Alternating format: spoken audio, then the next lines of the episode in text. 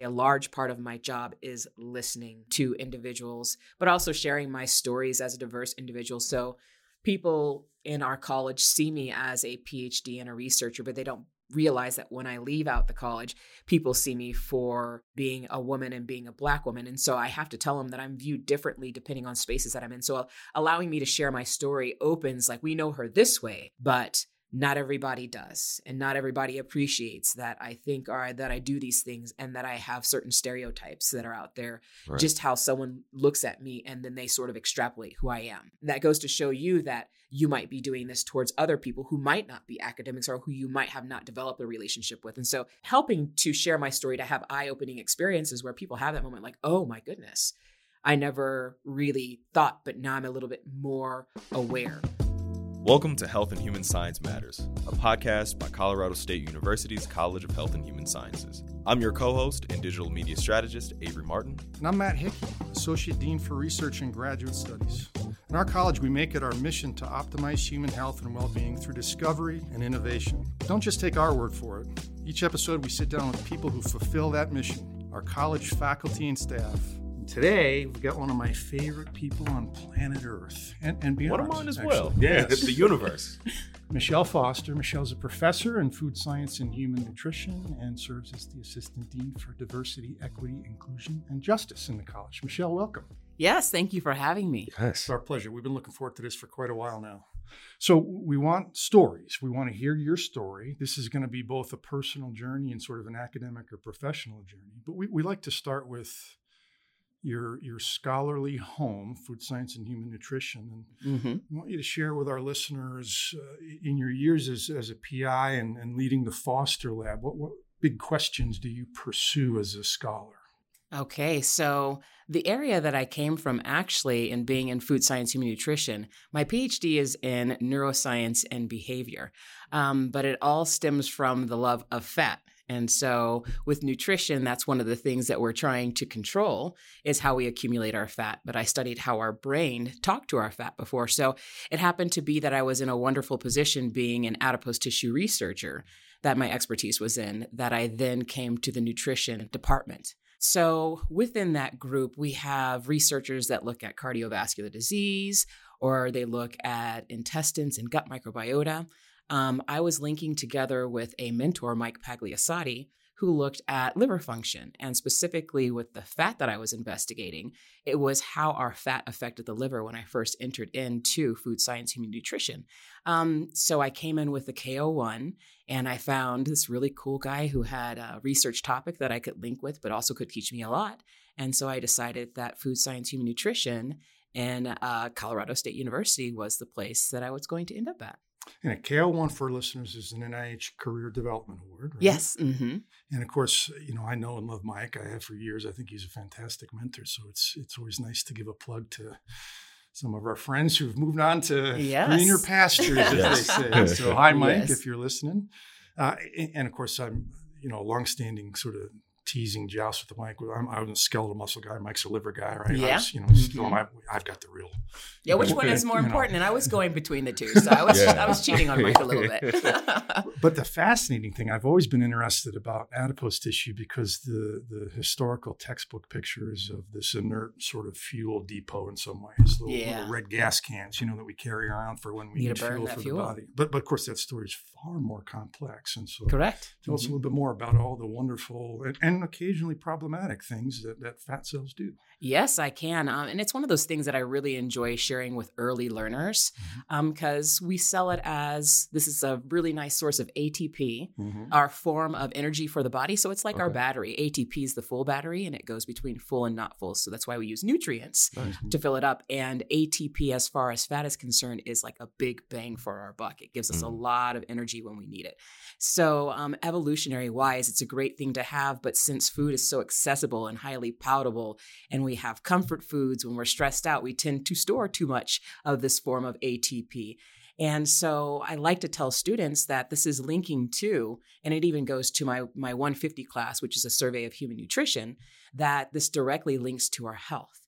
And I tell them it's not just because aesthetically we don't want to have fat, but it's also because there is a form of disease that comes along with the way that we store our fat and how we store our fat and what our fat releases. And so I like to tell them there's over 600 things that our fat is capable of releasing. It goes from hormones, so it can make estrogen and testosterone to inflammatory factors, leptin, so many things. It started with leptin was the was a part of the story that it first originated on, and then people just kept finding and are still finding until today many factors, exosomes, all these things that link to our fat. And so our fat is an organ that's releasing all these signals that communicate with our body and it's it's a really neat thing and so i open students eyes up to this like there's still many questions to be answered about it but don't just think it's there for fuel and it's there for insulation. It, it can help the body in letting it know when you need more food.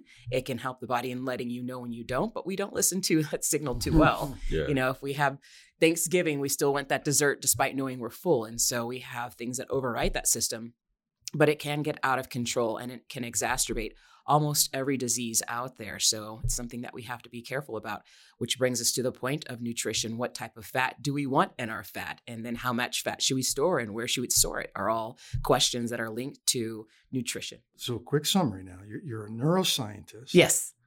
who- who's a fat cell biologist. Yes. Whose academic home is food science and human nutrition. Yes. So, so the lesson here for some of our listeners is, is labels don't set fences for you or boundaries. You, you can Absolutely not. move quite a bit beyond e- even labels that might appear on diplomas or, or Yes. Transcripts or something Right. like this, right? There's quite a bit of flexibility, and that's that's I- I think in in many academic homes that's true, but I think CSU's really been great about uh, Mhm. Not being rigid with with sort of academic boundaries and disciplinary. You know, that's your home, and this isn't your home, kind of silly business. We've- Yeah. We've Mhm. been lucky enough to, to have flexible borders here at CSU. Absolutely. It's the way that you tell the story and how you link to the individuals in the department um, that really matters. You know, a fun fact that I that I now tell people 11 years later is the first class that I taught in nutrition was the first class that I took in nutrition. Really? so it was. I had never taken a nutrition class before I taught one. So yes. Um, and then I became an expert. I was like, but now I know how to teach it. Yeah. I swear I know how to teach it, but it was a, a lot of learning and going to taking it from the aspect of fat storage, um, then looking at the broad aspect. So I'm also learning new things as I'm teaching students, and yeah, it was a very hard and um, a, a very knowledgeable process in, in doing so. That's incredible. That's quite a first prep. I mean, Yes. first preps are hard, period. Yes. Let alone yeah. First learning Yeah, and first prep. Yeah. Yeah. Yes. Fantastic. So, so we want to wind the clock back and talk about your your your family, um, your educational pathway. Mhm. Uh, when and how did the idea of a PhD get on your radar screen? But talk about where'd you grow up. Talk about family, siblings, parents, etc. And then we'll get to your undergraduate degree eventually. yes, we will. Um, so we moved around quite a bit. So I was born in Cleveland, Ohio, and then we moved to uh, Los Angeles, California, which is where I learned to basically walk and talk. And then from Los Angeles was uh, Boulder, Colorado. So I've actually lived in Colorado before. I did not know that. Yeah, I, I did maybe about second, first and second grade here. Uh-huh. And then we moved to Houston, Texas, and then Milwaukee, Wisconsin, Wow. and then Atlanta, Georgia. And that's where I got my undergrad and grad. Then I moved on back to California, but San Francisco. Uh-huh. And then I moved to back to Ohio, but Cincinnati. Sure. And then from Cincinnati, it's back to Colorado. So Frequent That flyers. quite the journey. yes, I've lived a lot of different Yeah. places. So and picked up little bits and pieces of dialect. So my um, accent doesn't really place one place or the other. Yeah. It's, it's not a Georgia accent. That's I mean, for I don't sure. say Colorado. Well, talk to us about your folks. What something must have made them uh, move a family multiple times when you were little, right? So, so my my dad worked for Miller Brewing Company, uh-huh. and um, he took promotion opportunities when he could to, to give us yeah. a, you know the best life that we could have. Mhm. And so with each one of those promotions, it was one of those. Well, now you have to move to another place, um, but you'll move up. And so his jobs placed us in the different places that we lived. Yeah. how about Mhm. And your mom? My mom was a stay at home mom, so Mhm. she made sure that we were well taken care of. Um, the house was well taken care of, that our education, she placed us in like education programs, Hmm. um, writing and stuff like that when we were kids to make sure that we had the the privilege of making sure that our grades were were good. and stuff. Uh, That's great. A lot to Yeah. be thankful for. Yes, huh? definitely so. hmm Siblings? I have a brother and a sister. I am the middle child of the first uh, group, and then my dad um, remarried, and we I have a half sister and a That's stepsister. right. That's Mhm. Nice. right. Big family, huh? Yeah. How often do you get to see him? After COVID, um, well, was a pause during COVID. And, you know, I try to get out there to see them probably every two years or so. I recently went back home to Ohio, um, but every two years or so, because during this whole time as I was moved away from Georgia, we had two children. And um, man, to carry all the baggage, like the, the actual car seats and stuff like that, we were like, we're, we're, not doing, we're not doing this. And you have to have special vehicles to, to drive them around in. So, It's not yeah, easy. is it, it was it was quite difficult during that time because the kids are three years apart, so their car seats were huge. Yeah, but they're actually they're going to spend some time back home this uh, next summer. Now, when you say home, are you talking Ohio or Ohio, Kentucky area ish, Georgia. Okay. So- Multiple home yes. so so when we do go home, the thing is is that we have my dad in La Grange, Kentucky, we have Adam's parents in Goshen, Ohio, and we have my mom in Cleveland, Ohio. One point is an hour apart, and then once you leave, and that's the the La Grange and Goshen.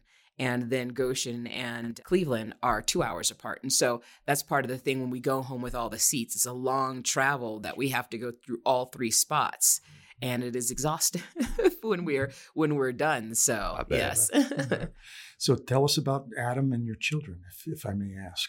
Yes. Um, so I tell people I picked up Adam along the way when I was in Ohio. and so um, at that point, so he is yeah, his parents and he's originated from Goshen. So he's traveled quite a bit. He was a Teamster. I don't know if you all know what that was, but it Uh-huh. helped people to unionize Mm. for certain companies when I when I met him. And um, man, he's bright. He's really smart, and he knew that he wanted to pursue his education further. So he had completed um, undergrad, and when I met him, he was traveling a lot, being a Teamster, and he wanted to go back to school.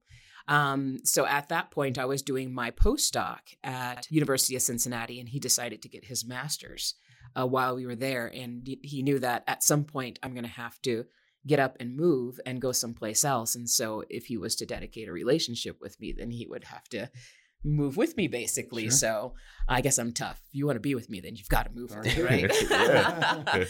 And so um, from that point, when I was at um, University of Cincinnati, I worked in their medical school in psychiatry of all places. We were sort of oddly placed, but I was at the Obesity Research Center, which was absolutely buzzing back in the day Mm. before like pharmaceutical companies started to to tank. That was like probably after the first recession. Was Randy Seeley there at the time? Randy Seeley, Steve Woods, Yeah, Randall sure, Sakai, the yeah. whole group of Right yeah. Superstars. It was a yeah, Yeah. it was a very interesting, fun, tough, competitive Yeah, like group. yeah. And so that type of group really helped to mentally prepare for what it would be like to compete as a faculty member. And at that point, they're just like, you know, go ahead and try for for a K01. And it's the Obesity Research Center. It was one of the best places that if I'm looking at, it was that association pe- between the liver and fat, fat that we store in the abdominals. And so I wrote it, and the first one I wrote got funded. Right. Ah. And so I'm like, oh, wow, this is awesome. And then shortly after that, they're like, you should interview for jobs. I'm like, no, no, I'm not ready. I don't want to. And they're like, okay, just try and see which see what happens. And then, you know, you can repeat next year if you don't land anything. And so my first time out for jobs, I got three of them. I was just like, so I got jobs. What am I supposed to do now? Yeah, right. yes. And so that's what led me to Fort Collins is that one was Virginia Tech, two were Virginia Tech, two different departments, and one was Fort Collins. And um, with Fort Collins, I'm like, well, Virginia Tech is offering me these things. And um, with our department, so I was like, with the department I'm in now, I was like, so you would have to at least minimally come with these things that I'm offered here. So I was really, I didn't have a preference one way or the other. Not that Fort Collins wasn't great, but back then it felt expensive to live in. And boy, is it expensive now. Yeah. So I was like, there's no preference. I think I can have the same experience um, either place that I go. Mike Pagliassotti was a little bit better of a match for a mentor. Mhm. Um, and so I came back with, I have to have these things here. And they're like, man, someone taught you how to negotiate pretty well. I was like, well, I was under Steve Woods. So, you know, and Randy Seeley. So they're not going to have me come out of here not being able to Sure. negotiate well. Mhm. And um, they met that match and we're like, man, we're going to start our life off together in Fort Collins. So it wasn't long after we got married that I was interviewing. And then as we were prepping to move, that I got pregnant with my first. So I want to I want to push the family thing a little bit. We'll come back to more of this later on. But uh, Mhm. y- you and Adam both compete.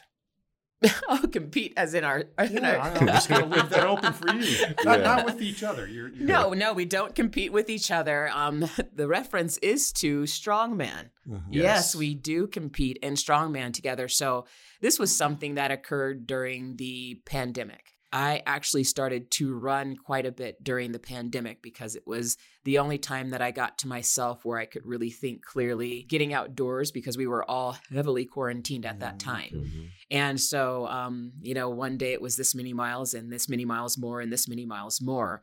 And then I was like, I should probably also lift weights with it because, you know, it was muscle wasting running so far and so fast. And so I started to lift weights. And he was like, you know, you're actually strong because he was interested in lifting the really heavy weights well before I was. And um, he's like, you should honestly give it a try. And I was like, you know, I'll try. I'll lift weights because my gym is closed and I have no place to lift weights. So I'll lift weights in the garage with you. Mhm. And so I started to steadily gain strength. And he's like, really, with where you are with your weight and with competition, um, he's like, you can make some of these. All you have to do is train a little bit harder, and you'll actually be able to lift some of these weights that are listed for competition. So I was like, fine, fine. You know, if it's something you're interested in and, you know, it, it gives us time together where it's a positive and happy space, then then I'll do it. And so I trained for my first strongman with him, which we did together in Nebraska. And we had friends that were so excited about seeing um, me gain strength to do it that uh, they went with us to Nebraska. So two other moms and children, and we all went to Nebraska together. Mhm. So it was cool to sort of have, you know, my fans on the side cheering me on at my first competition, which is even unlike teaching. You never realize when you're in these competitions that you're lifting weights and the whole audience is just sitting there quietly, like waiting for you uh, to lift the weights. And so the first one I think I, I did, I felt the first one, like my nerves got hold of me and, um, it was lifting over the head and so when your arms start to shake and your heart starts to beat i'm like i can't i can't do this like i can public talk i can write grants i can interview for jobs but i can't lift the weight over my head. Um, so i felled out on the first event and i think adam actually felled out on his first event too. And i was like we didn't come all the way to nebraska too to fell out on our events like we have to do something um, about this in this competition. And so it was basically the nerves and figuring out how to function or breathe through them. And it turned out to be one of the most supportive crowds Hmm. to perform in front of because they're not there to necessarily compete. It's almost like a place where the weird go, which is why we fit in so well. Um, it's just an eclectic group of individuals. And so then people, once they learn your name, they're super supportive with shouting your name and cheering you on. And so through the rest of my events, um, I utilized that endorphin release, and it was because it wasn't over my head. I'm very strong with my legs. Mhm. Um, that I pulled through with the other events, and Adam and I placed in the competition Right together. So we've That's got awesome. matching medals, and it's awesome. Nice. yes, and so I've gone on to do um, several more, and then friends are like, "Let's just we just want to train with you. We want to be strong too." And then Adam gets in their head. He's like, "You know, you can do a competition, right? Because you're getting stronger every day." So we've actually recruited two more of my friends, and we did that competition um, in Wyoming together. So we all Right did the competition together. Four of us went. Yeah. That's Until this awesome. day, he draws in more people. So every Sunday, he has uh, groups of men come through, like Ricky Frierson and Dwayne Ruff, who is the director of the Back Center. Ricky is in Warner College. Mhm. Um, and then he has Sergeant Nick uh, come over too. And they will come in the snow and they will fully, fully with their gloves and their hats on, and they'll come do strongman with them because they they like you know getting out there and talking about raising kids and lifting heavy weights and it it's also a great endorphin release. So Sure. he's Wow. spreading that strong man. If don't look him in his eyes, do not look him in his eyes. Don't make eye contact. because he will get you in, In our gym. Yeah. yes. I kind of want to join now. There you go. See, it's happening. Yeah.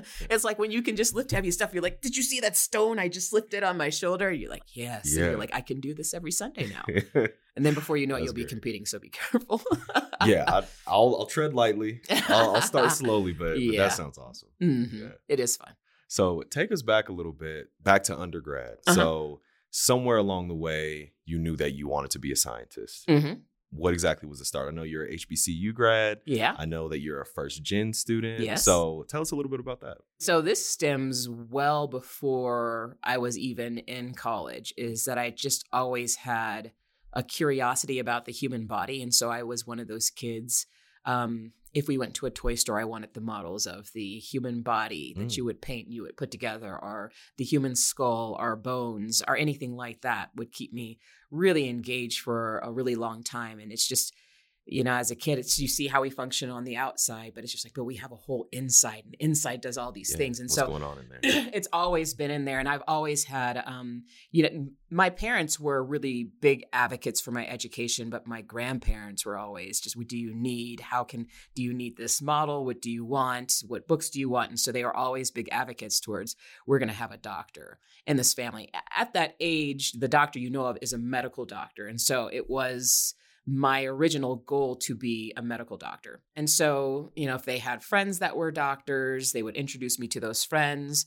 Um, my grandmother was also really pivotal when I was in undergrad at Spelman and getting me an internship like she knew everybody. And she just had friends where she's just like, I've got a granddaughter and she wants in any program that you have here. It's also partially because I would be staying the summer with them too. And she found a really good one. Um, so it wasn't even the school, it was her um, at Case Western Reserve in their medical school. And so this is Mm. as an undergrad that I'm working in their research unit um, in their medical school. And the topic that I originally worked on back then was um, glucose uptake following chronic alcohol consumption. And they were looking at glucose absorption across the muscle cells. And so I just thought, and, and that's sort of the thinking of this is what I want to do my first introduction to basic research. And I didn't even really know it was called that. We we did some projects together. It was culturing cells, and man, I was killing. I was killing those cells so bad. it's just like they're fuzzy. they're not supposed to be fuzzy. But they would take the cells, muscle cells, they would culture these cells, and then they would look in the dish at how they would absorb glucose. And so I did a poster presentation on that, and that was just a really neat experience in a place with people who like love me, right? Yeah. Yeah. hmm And so that's how I got into man. There's this this other world here, and I think also before that because that was the time. Yeah, I was staying in that dorm, and I remember studying for both the GRE and the MCAT while that summer. So before that summer occurred, I had a chemistry lab. So my my undergrad was in chemistry, and uh, the only reason I chose chemistry is because it's the one class that I struggled with in high school. Hmm. And I was like, I'm not going to let you defeat me. So I want to make chemistry my major. That, And then that I is- love- that's Michelle and a microphone. Yes. I I mean, know. how many people would say the one I struggle with in high school is the one That's that what I go want after? major. yes, For that's the Taurus in me. I, can't, I can't help it. Hey, You will not take Love me it. down, chemistry. I will take you down. yeah, and physical chemistry, man, that was P-Chem's oh, else, yeah. PChem is a, but it's one of those like when you survive it, you're like, I took PChem and I survived it. So, you know, you get to know the professors and have a relationship with them, even though they might be intimidating in the beginning. Then you develop a special bond with them where they're like, well, I want to help you and I want to expose you to these things. And so it was me talking to professors and looking at their research and asking questions that that really helped with uh, the connection and connection to the teacher, but also the connection to the subject and the understanding of the subject, at least to the best of my ability with PChem, right? Sure, sure. So, you know, it was at the end where I got my grade. I was like, holy crap. I passed PChem with like a Hallelujah. B. Yeah. It was awesome because it was teetering that C the whole time. I was like, now PChem is going to have to be my direction because it's giving me such a hard time. So yes, it was, it was chemistry uh, that I was in. And at one point in one of our chemistry labs, and I love labs, I love laboratories. And so that's part of the bond that kept me in classes that were difficult mm. is that I got to go play in the laboratory sure. with the chemicals and titrations and, you know, the color changing. I thought all that stuff was so, I'm such a nerd. it was it was so cool. I loved it so much. And so we had a graduate student from another place come talk to us. And they knew that most of us were focused on that MD track. And they're like, I just want you to know this that there's a place where you can go to school, you can go get that next degree, and they'll pay you to go and they'll pay for your tuition. And they're like, it's called grad school. I was like, what? Tell me more about this place. And so that was my first introduction was pretty early on into my undergrad introduction that there was medical school, but there was also the side of the PhD. Later, when I had already finished my PhD, they started our I started to learn about. I think it really just started was the MD PhDs, mm-hmm. and I was like, man, now I'm too late, but that would have been so cool to be an MD PhD. Yeah. Um, but yeah, that was too late for that one. But I'm also um, I like to save money. I don't like to be in debt. And the option of going to medical school and being in debt versus going to graduate school and not being in debt. Mm-hmm. I was like, I mm-hmm. want that one that's not debt. yeah, yeah. So then I started to look at options, was still doing the MCAT and stuff like that, but I started to look more heavily at doing a PhD than doing an MD. And so, moving on from that transition to undergrad, I think I applied to five different graduate programs. Um, I got into four of the graduate programs. And at that time, it was still the GRE and even specialized areas. And so, um, I graduated chemistry, but I was maybe two two or three credits short of biochemistry, which is what I, I wanted. I wanted to see the chemistry of what cells of the body did, just like that internship mm-hmm. demonstrated to me. I was like, that's what I want to do. But when I graduated chemistry, I applied for bio, everything I applied for. So this is a funny part. Were biochemistry programs. So note my PhD is neuroscience and behavior, but I applied for only biochemistry programs. So it was a serendipity opportunity that I got into the track I, I got into. And so I went to interview and the place that I ended up at, Georgia State University, I'll note was I'm just going to apply here just because it's not the school that I want to go to. Um, I want to go to one of these other schools. I want to move away and, and not be in Georgia anymore. And so they were all all the schools um, that had accepted me were biochemistry programs, and I went to do the the interviews. One of my last interviews was to go back to Georgia State University. I had been in Georgia for several years at this point. Um, I wanted to go off and be on my own. But I was just like, all right, let me see this program. And then I got a call. I don't know if you know Tim Bartness in the field. Yeah. I got a call from Tim Bartness, who is like the adipose tissue person. He worked in seasonal hibernators. And so they have a pattern of filling up and getting fluffy before the winter and then during the winter going into torpor where they slowly burn their fat and so he wanted to he wanted to utilize this model to see how can we help with humans going between shifting body weight so they can go from a high bmi with uh, large amounts of adipose tissue um, to a low BMI. And so that was his subject. And um, so he called, he's like, okay, hear me out. I know you applied for biochemistry, and I can't believe this person in biochemistry gave me up. But he's like, but we just got funded for a new program by the National Institute of Health to bring minoritized individuals and women into the world of neuroscience. And I was like, okay, I'm listening. And so he's like, "Well, come come see what we have, and um, you can make a decision. We know you want biochemistry, but they handed your application to us. Um, so they must have known there must have been some sort of connection that we know you have this program, and this person might be of interest because I had a chemistry background. Background, I was a, a strong candidate for any of the positions sure. I was going in because they're like, if you can do chemistry, mm-hmm. you can do anything, and and half of it is making up these solutions that are based on chemistry um, models. And so the work they were doing uh, within the center, and it was still in Atlanta, and so Atlanta has. Uh, it's the the mecca of black people. I'll just throw that out there. And so the percent of black and brown individuals in this program was really high. And so I was like, I, I think I feel coming from Spelman, I was like, I, I really feel comfortable. I feel like my mentor has worked with people like me before in diverse populations. I think there was more diversity than there were white people in our laboratory because um, they were also recruiting that way. Um, And so I was like, this would be an excellent opportunity. Like, I really like the program, what it stands for. And other people were looking at circadian rhythms. So I got to learn about circadian rhythms side by side, and then also how we might be functioning with our food to change circadian rhythms. They were looking at um, social defeat, dominance, and subordinates, which took me into um, looking at comfort food eating and visceral fat accumulation because the ones that were subordinate were getting fat. And I was sure. like, well, why is that happening? Mm. And then someone's like, would you like to collaborate to find out? And so that also took me into nutrition was comfort food eating and visceral adipose tissue, and that also linking to the liver. So all these things are coming together with different collaborations where I'm now slowly and moving towards a destiny I didn't even know was predetermined for me, basically. Mm-hmm. So it was it was neat. And I was just like, I like the people, I like the subjects, I like the potential for collaboration. So it was just a click. And I I tell students you never know where that click is going to happen for. You're going to always have forks in the road where you think you're going to go one direction and you're going to say that that interests me all the way over there. And it's going to start to take you on a brand new trajectory. And I was like, that started one of my new trajectories. And then they continued to, to, to change because I also have a new trajectory right now yeah. as well. So, but it was super cool. And so that was my, that's what took me into the area from biochemistry, switched to chemistry because I didn't have, because I wanted to graduate on time chemistry took me to neuroscience at this point, so neuroscience and behavior. So when when did you arrive in the fort?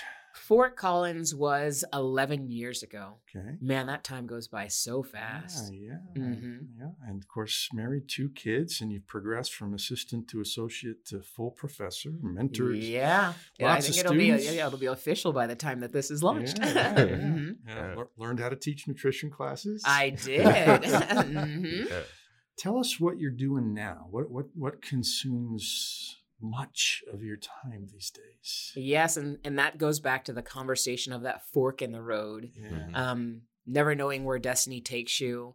At some point down the line, I got a, a taste for administration. And so right now I am 75% administration and I still want to have a pulse on students in the classroom because I work in the area of DEIJ.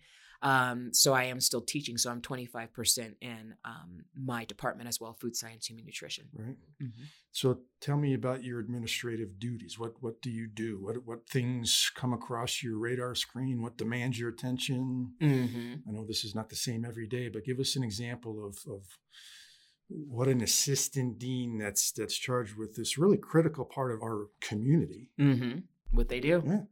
Yeah, and so I'm the first person in this position. Um, maybe around three years ago, the university started to really see the importance of having someone that focuses predominantly on DEIJ efforts. And so uh, I think we were among one of the first colleges to create the position, but soon after that, and we're sort of spread at different levels. Not all of us are associate um, or assistant deans.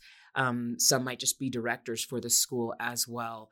Uh, but we all play some sort of role and all our roles are different. So we're still trying to figure out how can we be similar or how can we be different.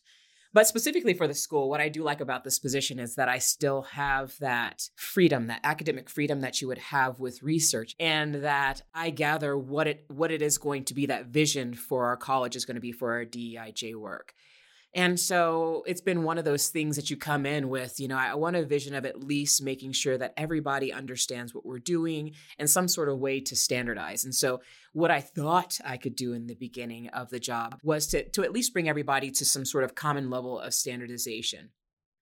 And then you get out and you develop relationships with individuals, relationships with department heads.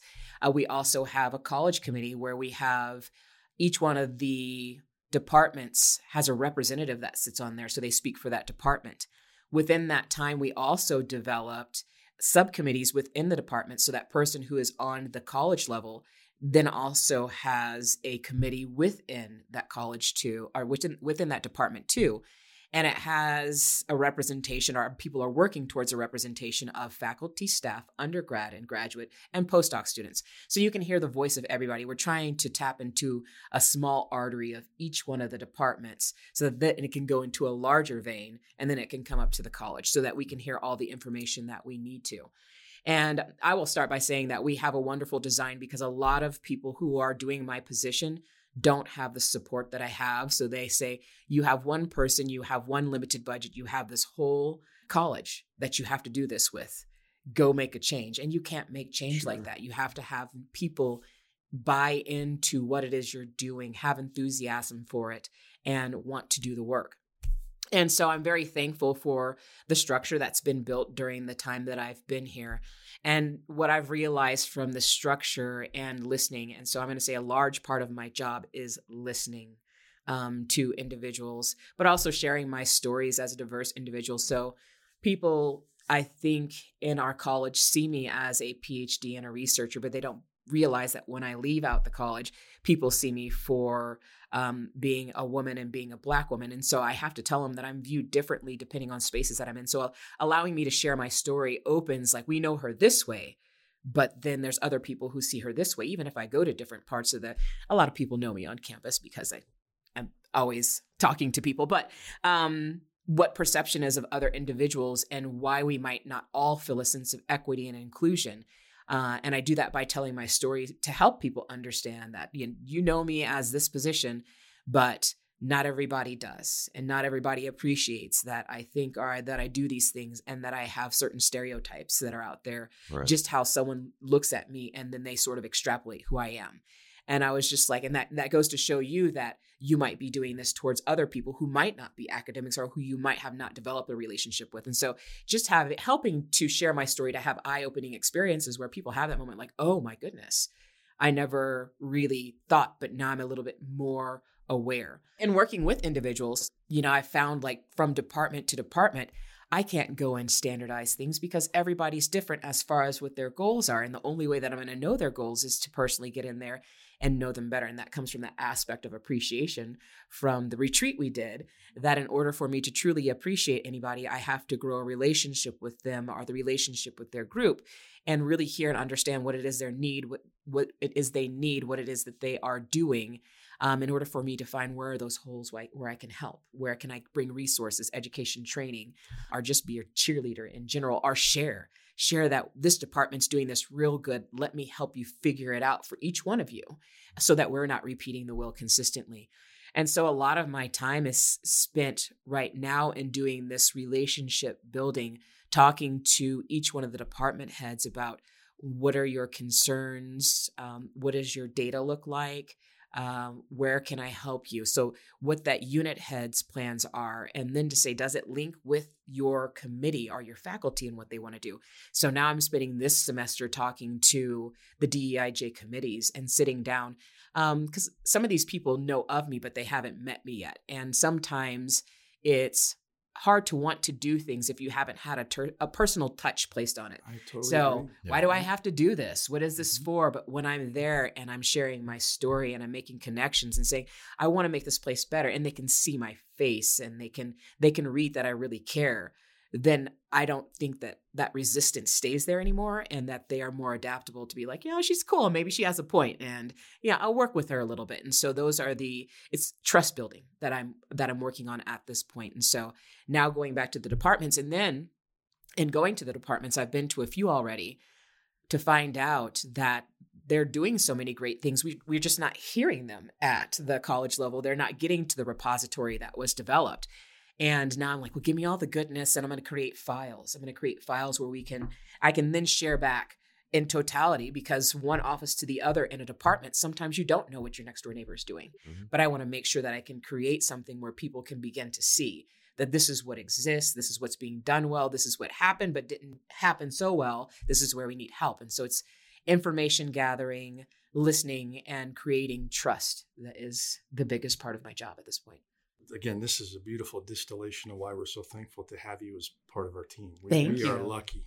And I just I want to lift up a couple of things that have always moved me about you. Why why when we you know opened this we said favorite person in the world kind of thing, right? We have a running joke about who, who's your bestie. You know, it depends on who's I in have the room, besties. right? But, yeah. it's a competition. yeah, and, and, it's a healthy competition, right? Uh, so so you know the first thing that comes to mind for me when i think about you is is you're winsome it's an old word that i've always loved but it, it means that you're impossible not to like I like this. I, I just, I mean, I defy somebody to, to spend five minutes with Michelle and, and not uh, move into her sphere of I want to get to know her better. I want to mm. listen. Mm, right. That's a real gift, and and I've always enjoyed it. So thank you for that. Number one. Well, thank you you know, number two, when when you go to to these groups that are often are are because again, our listeners can, yeah, yeah, yeah, but Mhm. th- these can be very touchy, emotional, Yeah. sore points for people.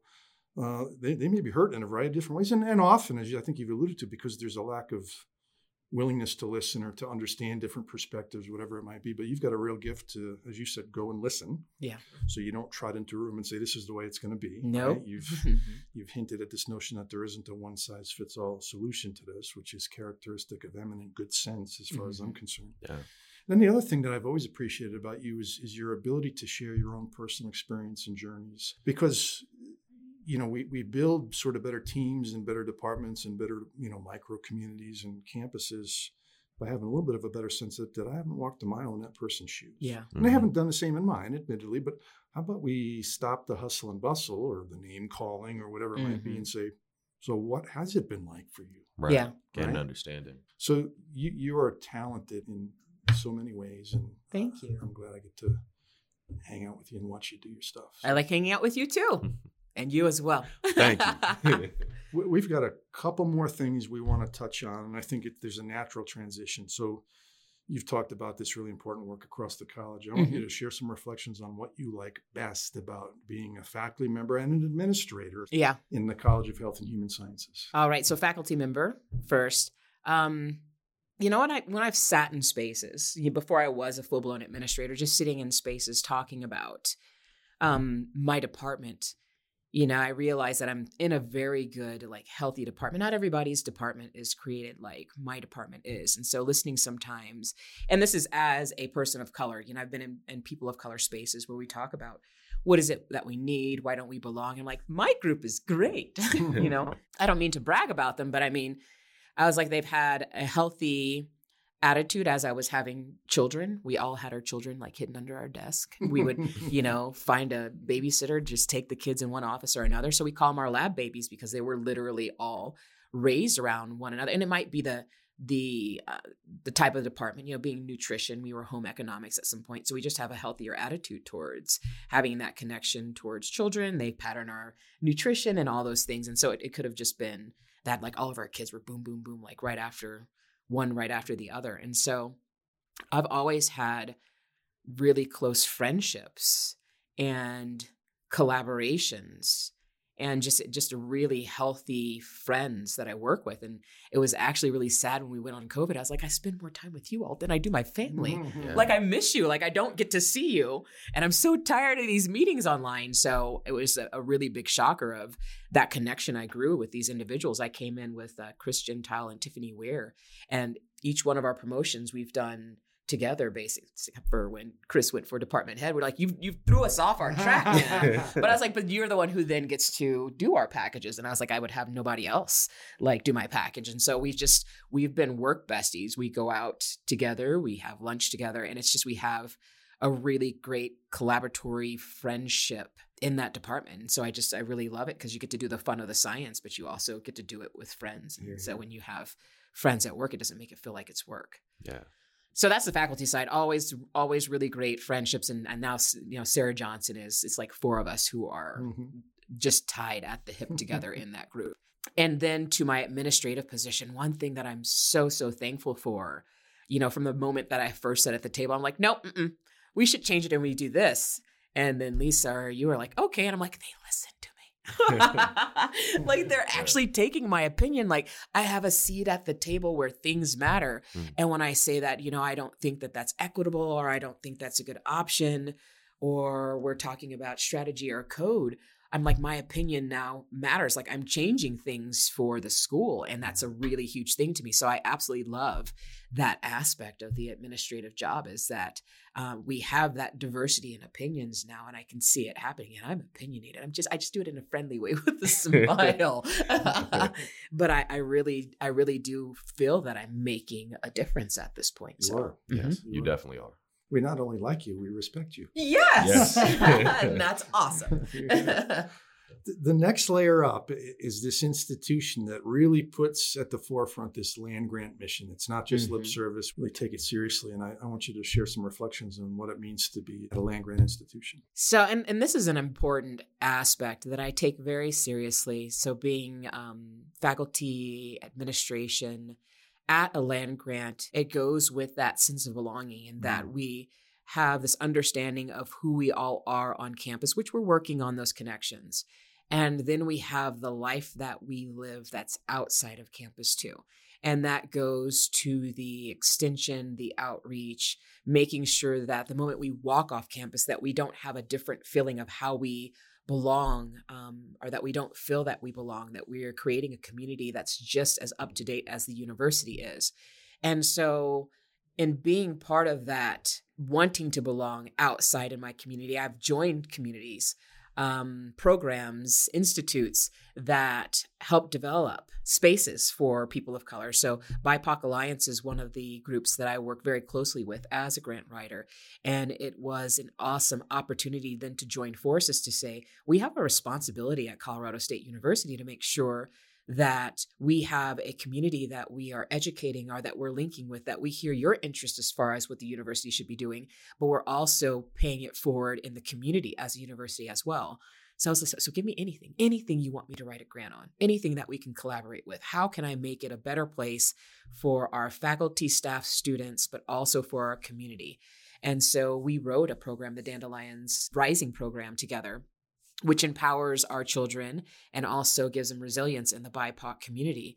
And so now we're we're linking and we're working together um, to show that we want to help create educational spaces where we can have sense of belonging or have students that are resilient and can speak up to who they are or how they belong if you know the school district is falling short or they don't have time to teach these things to give them a space to really feel empowered um, and then to also bring because we have allies of all sorts we have a, a wonderful grant writing team uh, that consists of maybe like eight white women who just keep it together, writing grants, filing grants, doing reports for grants. Um, and they're okay to be like, we're not trying to take anything away. We, are the silent group. You don't have to put us anywhere. We want to make sure that our kids are growing up in a space where they respect diversity. Mm. And so to see that CSU is moving in with our community and that we have moms and fathers that want to make sure that their their students are um, respecting diversity and understand diversity and different cultures and ethnicities and LGBT community uh, is is what that land grant really means to me and how I work moving in those spaces. Isn't this awesome? powerful? Yes. yes. So so chemist. Yes. Neuroscientist. yes. Fat cell biologist. Yep. yep. Teacher of nutrition. Yep. Yes administrator. Mm-hmm. But but above all things, the way you wrap this up is perfect. You're a builder. Mm. All those other things notwithstanding, a builder, a builder of people, a builder of relationships, mm-hmm. families, community. We should give you an honorary appointment in construction management. Yeah, you, you know what? I'm going to take it. Be like, where's my hat for graduation? Yeah. Yes. but, but, what better academic home for someone like that than the College of Health and Human Sciences? Yes, Absolutely. putting it all together. Mm-hmm. Thanks for joining us. Oh, thank you for what having a, me. Thank you, Dr. Foster. This was great. Thank you. Another great interview is in the books. Thank you for listening to this episode of Health and Human Science Matters. Stay tuned for the next episode, it's on the way. In the meantime, go listen to our episodes from seasons 1, 2, and 3. And if you want to learn more about our CSU College of Health and Human Sciences, go to www.chhs.colostate.edu.